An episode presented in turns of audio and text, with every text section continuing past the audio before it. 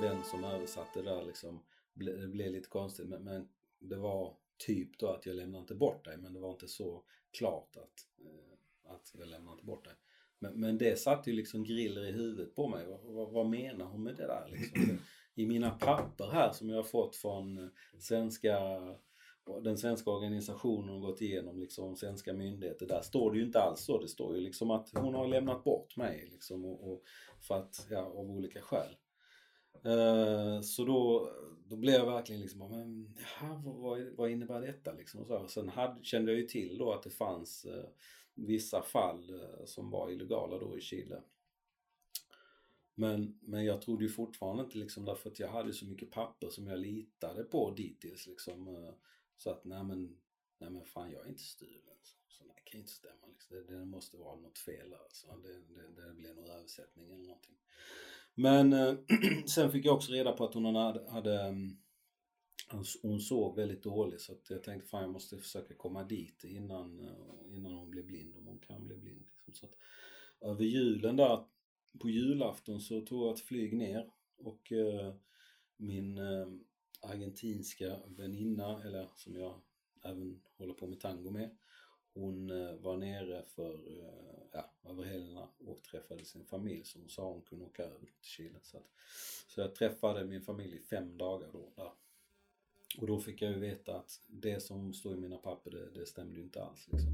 Eh, och då, då, då, då säger hon ju igen liksom att hon har ju aldrig lämnat bort mig utan att jag blev tagen liksom. Uh, så då, då förstår jag liksom att jag är ett av de här barnen då som var kidnappad. Så att, ehm, och det har ju också väckt en jävla frustration. Och hur reagerade du när du liksom förstod det? Var det att du förstod det så eller var det ett, ett stegvis att okej? Okay... Det var stegvis får jag väl nog säga. Fast egentligen tycker jag, när, när man ser på det så här efterhand så borde jag ju fattat direkt liksom. Men det, det handlar nog också om att man inte vill ta in det riktigt. Nej men det är inte jag det här handlar om. Nej, nej men det, det är de andra som har blivit stulna, inte jag. Det kan ju inte vara, fan jag har ju riktiga papper ju. Så att eh, därför tog det tid för mig tror jag. Så att, eh, nej men och sen, sen, är man, nu är jag ju jäkligt frustrerad och jag är frustrerad över liksom att man inte kan skipa rättvisa i det här. Eh, när både staten och eh, den här organisationen har varit med inblandade i det här. Och när det finns eh, svart på vitt att man faktiskt kände till vad som hände. Mm. Så att nu, nu tappar jag nog frågan som du hade.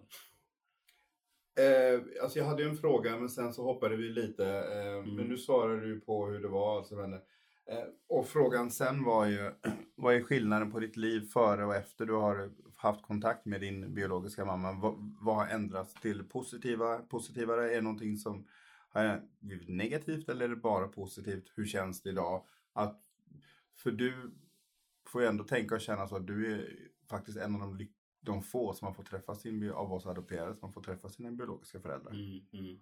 Vad är skillnaden idag? För... Jo, alltså det som jag upplevde, alltså det som jag upplevde som, även som liten, den här frustrationen och där, där jag inte kunde förstå liksom varför lämnade min mamma bort mig liksom.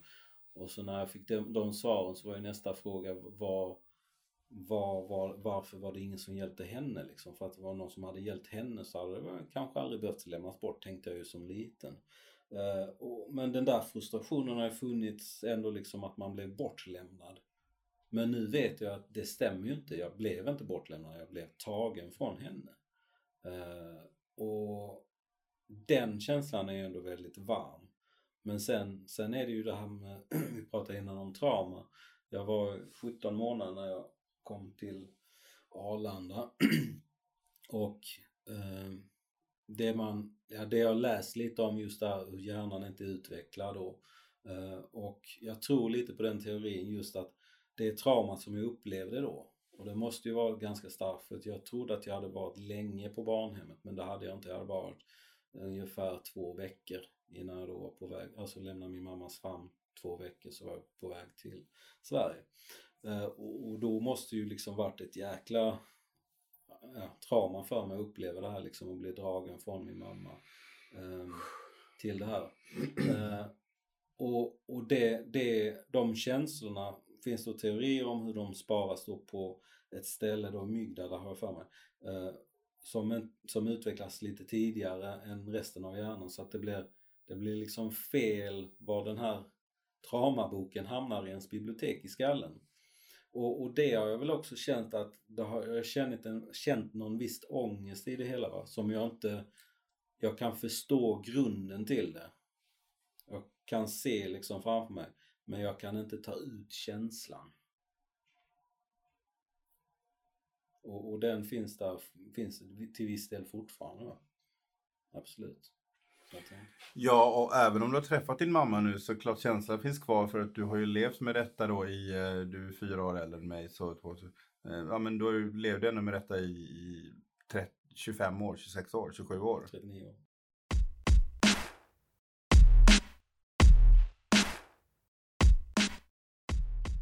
Så vad var konklusionen av, av svaren? Att det, att det var största skillnaden för dig nu, före och innan? Ja, det blev lite annan frustration. Därför att det blir en väldig värme i att inse att jag inte var bortlämnad. Mm. Och att hon ville ha mig. Det, det, var, det värmde ju otroligt mycket liksom.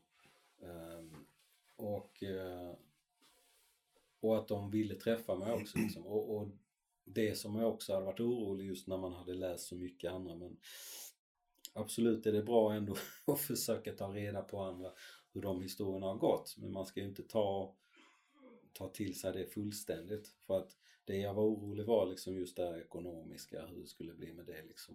Men, men de, de vill ju ha mig, de, det var inga dollar liksom de såg mig utan de var mig de ville ha och det kändes mm. väldigt fint. Ja, och den här peng, och det måste jag säga det här med pengar, det tror jag är väldigt, att det är den svenska delen av oss som, som hoppar fram. Att man tänker, ja de vill ha pengar av mig, de vill ha pengar, de vill ha pengar. Och, och för det var ju en stor, eller inte en stor anledning, men det var en anledning till att komma ihåg, när jag tänker tillbaka runt 17 till 21, 22 när man fick frågan, ska du inte åka tillbaka? Ja, nej, nej, nej. Och sen, fast jag sa det aldrig, men i mitt huvud så var det lite så här, ja, fast alltså jag kommer jag dit och sen så vill de att jag ska försörja dem. Och där och då så kände jag ingen anknytning alls till det stället för jag var så extremt liksom, visst jag var från Haiti men jag var svensk, jag bor här, det är här som är det viktiga. Mm. Och den tror jag många känner igen sig i också. Eh, Okej, okay, då har jag fått reda på lite om dig. Då, eh, Chileadoption.se, ordförande. Woo! Ja, Berätta det, lite det var, mer. Ja, eh, du, du berättade lite där, ja, grunden i att ni åkte där 2004-2005 mm, eller? Mm. Vadå det Men det var inte, nej, det var inte Chile-adoption. Då kallade vi oss för, eh, ja först var det Chile con carne. Och sen, sen så ja, kallade vi oss för Chicola men det var för att vi då gjorde ett samarbete med, med colombianare.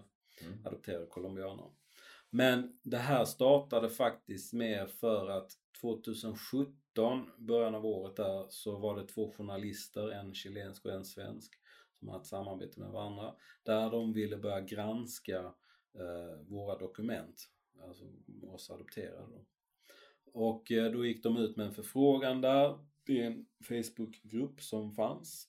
Eh, och eh, ja, de, den svenska journalisten skrev ju då att, jag, att om det var någon som ville liksom skicka in sina papper och sådär. Och eftersom jag själv då hade sökt väldigt länge och ändå haft ganska mycket hjälp men inte hittat någonting så tänkte jag, ja men jag skickar in mina papper där.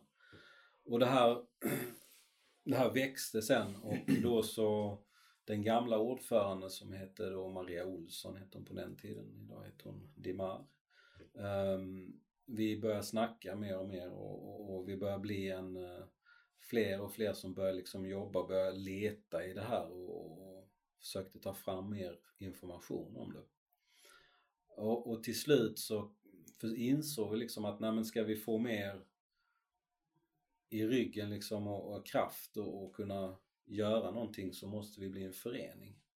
Så att därför bildar vi en förening. Så det är på den vägen men vi har lyckats väldigt bra faktiskt. Vi har varit pratat med olika partier och vi har pratat med um, ja, MFOF har vi då haft eh, ett antal kontakter och möten med. Vi har kontakt med, med uh, brottsutredarna i Chile där vi har fått väldigt mycket information av dem. Så vi pratar alltså om chileadoption.se. Mm. Mm. Så om du är chilenare och eh, adopterad så kan man gå in på den sidan och få mer information eller vad, händer- vad, vad finns på hemsidan? Jag har själv inte kollat på den. Nej, nej, men där kan du gå in och, och, och få lite um, olika stories och fall. Vi har skrivit eh, lite brett, kort berättelser om, våra liv och, eh, folk som, ja, personer som har hittat sina rötter och sådär och hur man kan gå tillväga. Eh, just med Chilefallen så finns det, för det är då en svensk kvinna som har gjort dem alla ja, nästintill alla adoptionerna till Sverige då via den här organisationen.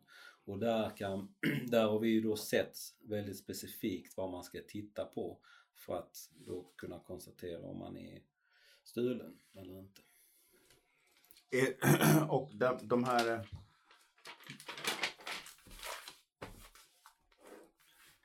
och det här som ni har fått fram då om, för att då kunna se parametrar för att kunna se om man är stulen eller inte. Är det någonting man kan applicera på andra länder också eller bara Chile? Ja just det, det handlar om adresser som man är skriven på och sen så... Okej, i- så man kan ja, se att oj, det- här är det 57 barn som är skrivna. Mm, det Ja, kanske inte stämmer, är det så? Det, det är kanske lite fler. Men, Ja, men typ det. Typ, Mm. typ så absolut.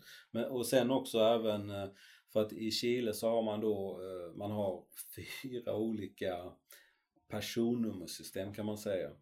Eh, Okej. eh, Eh, och eh, genom dem kan man då också söka och se och sådär. Så att det finns lite olika saker. Och de sakerna kan man ju inte applicera tyvärr på andra då.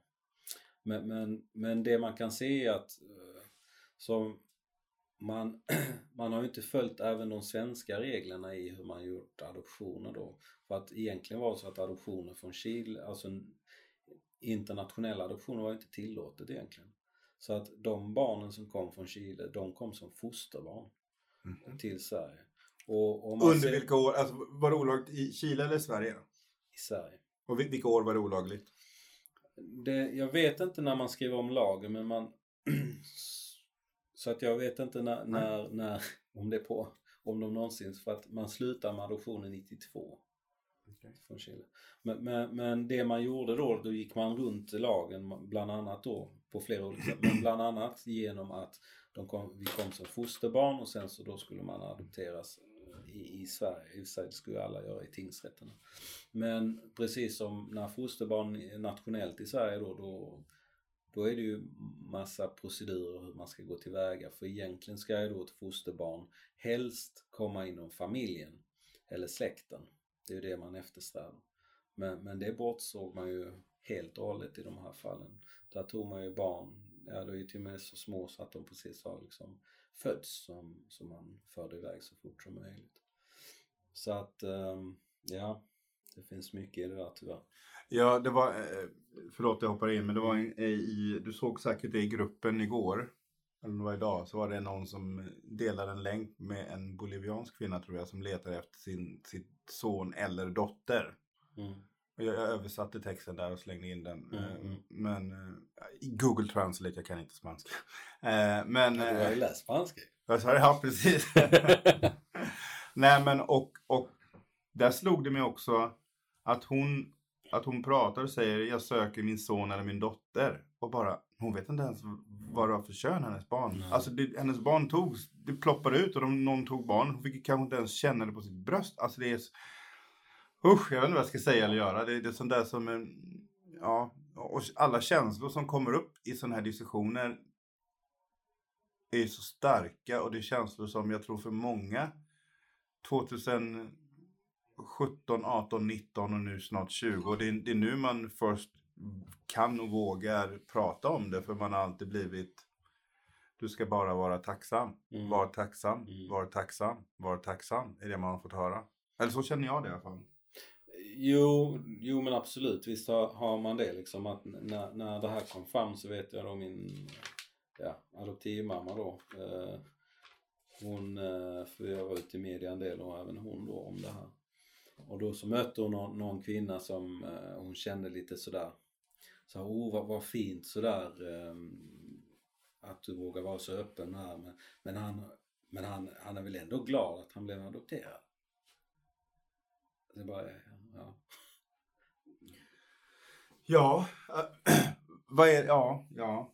Vad är det som gör att folk måste säga så, att folk måste ha det svaret av oss, att vi måste vara nöjda? Är det någon form av bekräftelsebehov av att Sverige är så himla bra, svensken är så bra? Eller varför ska de höra att vi, varför tycker de att vi ska vara tacksamma? Och innan du svarar så vill jag bara för alla som lyssnar att för de flesta av oss som är adopterade, vi älskar våra adoptivföräldrar, vår familj som vi har här. Men man måste också kunna förstå att det ligger ett enormt trauma i grunden för, för oss. Och, och, men vi, de flesta av oss, eller många kan ju inte det, många är på en väg, de arbetar med det. Men att lära sig att särskilja på vad som har hänt och kärleken till familjen och ja, så att inte de... För jag tror det är det, eller det, nu svarar jag på min egen fråga här, som alltid som den man jag är. Eh, att, att man, eh, att man eh, eh, nu tappade jag bort helt vad jag skulle säga. Jo, anledningen till varför de säger så och, och det är väl att, eh, nej, jag har totalt glömt bort vad jag ska säga. Så det, det kommer komma tillbaka sen. Ja, ja. Fortsätt du med någonting. nej, men det som jag tror i det där är att, precis som du sa det här, um, vi har ju ändå växt upp i familjer. Förhoppningsvis så har, det, har vi fått kärlek i de här familjerna. Eh, och, och, vi har älskat våra adoptivföräldrar och, och den miljö vi har växt upp i förhoppningsvis. Eh, och det är det, den, den världsbild vi har känt dittills liksom. Vi, vi är ju inte från Haiti eller Chile, alltså när vi är barn. Vi känner ju inte oss så. Utan vi känner ju oss väldigt svenska och, och det är ju självklart att ett barn det vet man ju även, ja. det vet man liksom att ett barn vill älska sina föräldrar. Och det gör ju de flesta av oss, jag ska inte säga alla för det är det inte, men de flesta av oss gör ju det och de flesta av oss har ju fått hyfsat bra liksom. Det får man ju ändå säga, absolut. Men, men, men det innebär ju inte att vi ändå har en frustration och speciellt när vi då får veta som många av oss chilenare nu liksom, eller chilenska adopterade eller vad vi ska kalla oss, får veta om att eh, det inte har gått riktigt till liksom. Eh, och jag tror ju tyvärr inte bara det är vi chilenare utan när man ser och, och, och lyssnar idag på hur eh, organisationer har jobbat, hur de har tänkt så inser man ju att nej men vad fan det är 60 000 som har adopterat nästan till Sverige och jag kan lova att det är en hisk, ja, alltså de antal som inte är legala adoptioner. Ja.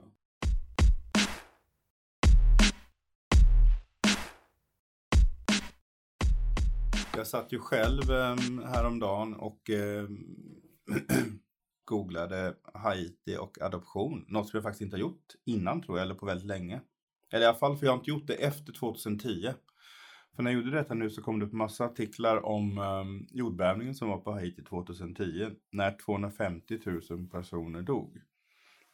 Och eh, att det då fanns eh, trafficking-ligor, eh, kidnappningsligor som försökte kidnappa en massa barn mm. på Haiti för att sen föra dem ut ur landet för att de skulle adopteras bort.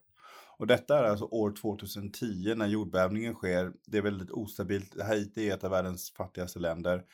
Det blir ännu mer ostabilt och det detta är 2010. När jag kom till Sverige, alltså 1981, jag är född, jag kom i februari, jag är född juni 80. Så var det diktatur, Baby Doc på Haiti. Och det var diktatur i, i Chile, Pinochet. Och då bara så här mitt huvud ännu mer bara började snurra. Men herregud, Ja, ja. Då är chansen ganska stor, eller risken, inte en chans, risken är ganska stor att på Haiti så stals vi också. Och det rimmar ju ganska väl med, med någon form av känsla som jag har i min kropp med att någonting inte står rätt till med, mina, med mig själv, med min barndom. Som många av oss har. Det här traumat med att någonting har hänt, men vi vet ju inte vad, vi var så små, vi kommer inte ihåg. Mm. Du kommer komma tillbaka Christian, det kommer bli fler intervjuer med dig hoppas jag. Um, det är väldigt mycket intressant att prata om. Jag skulle även vilja dedikera ett eller flera avsnitt till Chile och mer ingående, beroende på hur mycket du och ni inom Chile Adoption vill gå in på detta. Men jag skulle vilja verkligen djupdyka ner i Okej, okej. och, och även outa lite folk som har jobbat med detta så att det blir en, en diskussion kring det. Eh, och eh, vad jag också vill säga är att allting som uttrycks här i Adoptionspodden är ju min personliga åsikt och den personen som jag intervjuar. Av alla oss 60 000 som är adopterade internationellt, varav 54, det är 56 000 är vid liv, resten vet vi inte riktigt var de har tagit vägen. De lever inte idag i alla fall. Eh, att eh, vi, det finns, alla har en, olika tankar och känslor inför detta. Så bara för att vi säger någonting så betyder det inte att den du känner, din son, din dotter, din vän, din pojkvän, whatever, din flickvän, att de tycker likadant som oss. Och jag tycker det, det är synd att jag ska behöva säga det, men, men vad vi är i samhället idag så känner jag ett behovet av att göra en disclaimer där om att vi alla tycker olika. Även om vi har mycket som vi bottnar i som är samma så har vi också saker som vi tycker väldigt olika om. Och det vill jag att om det är någon som inte adopterar som lyssnar så tänk på det. Men eh, nej, jag har två frågor förresten. Vad tycker du om att jag tycker att adoption är människohandel? Ja, um, så här. I grunden tycker jag att man vill adoptera ett barn. Det är en fin grundtanke tycker jag. Men som man i Sverige har gjort då att man lägger ut det här på privata organisationer där det finns en möjlighet att tjäna lite pengar på det. Därför att det säger sig själv, hur ska en privat organisation överleva om de inte har något de kan tjäna på? Så att jag tycker i grunden där det är statens fel, som den svenska staten då, som tillåter att privata organisationer får göra adoption. Men, men som sagt, grundtanken är att man vill ta hand om ett barn tycker jag är fin. Men den har ofta varit här i Sverige väldigt eh, naivt. Därför man har inte känt till historien bakom när man har trott det är diktatur, det är fruktansvärt, att människor eh, skjuts ihjäl, barnen lever på gatan och barn hittas på gatan liksom. Och, men många gånger så är det tyvärr inte sant. Uh, visst, det finns absolut barn som har tillkommit genom våldtäkter och annat liksom. Men, men de är ganska få. Eh, och det är som sagt 60 000 barn som kom till Sverige en gång i tiden. Så att jag är, ja, jag, jag är benägen att hålla med dig en del faktiskt i det du säger. Uh, ja, och som sagt, det är våra åsikter. Nästa avsnitt hoppas oss i Nitya. Nittja är fisk då och hon har ju sin åsikt där också. Hennes historia är väldigt intressant med om hur hon kom till Sverige. Sista frågan, eller en av de sista frågorna, kommer säkert komma på någon ny fråga sen. Eh, För idag. för idag ja. Eh, när jag skrev det här inlägget som gjorde att vi connectade i den här Facebookgruppen så var det även eh, ett par som tyckte att, eh, som inte alls höll med mig om, eh, för jag benämnde adoption som slavhandel och, och människohandel för att trygga, för, eh, och inga konstigheter, jag köper att folk inte är, är, hå- håller med mig på den biten, i den biten. Men det var, det var en kille där, eh, jag nämner inga namn utan, men han tyckte att, för han hade en väldigt positiv eh, upplevelse av sin adoption och vilket, inga konstigheter, det köper jag. Men han tyckte att det var för mycket fokus på det negativa numera och då svarade jag och sa, jag förstår dig och köper det du säger, men jag skulle hellre säga att det har varit för mycket eh, eh, fokus på det positiva innan och inte på det negativa. Och nu kommer det negativa. Vad tycker du om den här bilden som då han, den här killen då tyckte att ja, men det är väldigt, väldigt mycket negativt nu. Tycker du att det är för negativt om adoption eller tycker du att det, det, är nu, det är nu vi har möjlighet, det är nu vi kan få vår röst hörd? Eller vad tänker du? För mig handlar det inte om det är negativt eller positivt utan det är den sanningen som finns liksom och, och vi har olika sanningar i, i, i våra öden. Uh, tyvärr så är det mycket som man har uh, försökt att dölja och nu börjar det komma fram och genom, och, ja, genom internet och Facebook och alla de sociala medier som finns idag så kommer det öka tyvärr tror jag uh, av alla de här tragiska händelser som faktiskt nu till exempel då i Chilefallen börjar komma upp. Men som sagt, vi är inte de enda, det är inte det enda landet som de här historierna kommer komma ifrån tyvärr.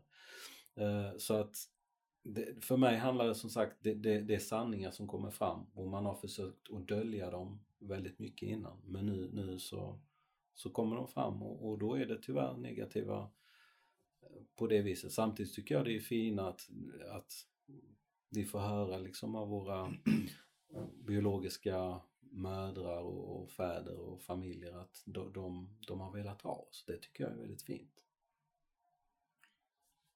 Absolut, och jag tycker eh, Christian avslutade det hela väldigt, väldigt väl där. Eh, att det inte handlar om negativt utan att det är en, en bild som belyses nu och väldigt mycket tack vare sociala medier. Eh, men att det, det är viktigt att vi får föra fram våran röst och kanske inte bara adoptivföräldrarna som har stått i fokus för nu är det vår tid. Och det, det jag kan säga en sak till också här i det här. Att i Chile så håller man ju då på med en rättsutredning men man har även haft en politisk utredning. Den politiska utredningen är klar och där anser man då att de här, det här är brott mot mänskliga rättigheter. Och i utredningen så är även då eh, en svensk organisation också synad och man vet om att många av de, de fallen, adoptionerna, har, har varit illegala. Så att... Och eh, är det för dig känsligt att nämna eh, organisationen eller? Eh, okej, okay, då ska vi inte göra det. Då kommer jag nämna den eh, separat med dig i, i ett annat avsnitt så får folk koppla ihop det själva. Ja. Eh, just nu så är det så. Ja, ja nej, men det, det är inga konstigheter. Inga konstigheter. Eh, Christian, eh, extremt roligt att ha dig här och få prata med dig. Eh, det kommer bli fler gånger. Jag tror att vi kommer hitta på mycket kul ihop. Eh, och speciellt vi. Och är det så att du sitter där ute, du är adopterad internationellt från Kina, Korea, Sri Lanka, Indien, Eritrea, Etiopien, Haiti, Colombia, Bolivia. Alltså alla länder, det, som, alla länder där det har adopterats ifrån. Eh, så är du hemskt välkommen att, eh, att lyssna på oss, sprida vårt material och även kontakta oss på Instagram. Eh, och då heter vi helt enkelt Adoptionspodden där. Eh, och där försöker vi svara. Det finns inte så mycket som händer där än för det är ganska nytt allting här men vi kommer bli bra på det. Eh, men än en gång stort tack Christian och varmt välkommen tillbaka. Nu ska vi eh, ska jag förresten sätta mig ner och eh, digest allt detta. Klippa, skicka det vidare till min vän som ska ljudmixa det här och så hoppas vi på att det blir så bra så att vi kan släppa det imorgon. Just nu vill jag bara släppa det nu. Jag vill bara trycka ut och bara stå och ställa mig och skrika på Möllan bara. Podden är klar! Ut med den, den är inte klar men jag vill fast, bara. Fast när folk hör det här så är det ju nu de hör det. Det är sant. Det är sant. Det är sant. Det är sant. Det är sant. Men och det är det som jag tycker också är så jävla nice med detta. Att för mig nu, och detta går ut till alla som är adopterade, eh, att nu har du möjlighet att få din röst hörd.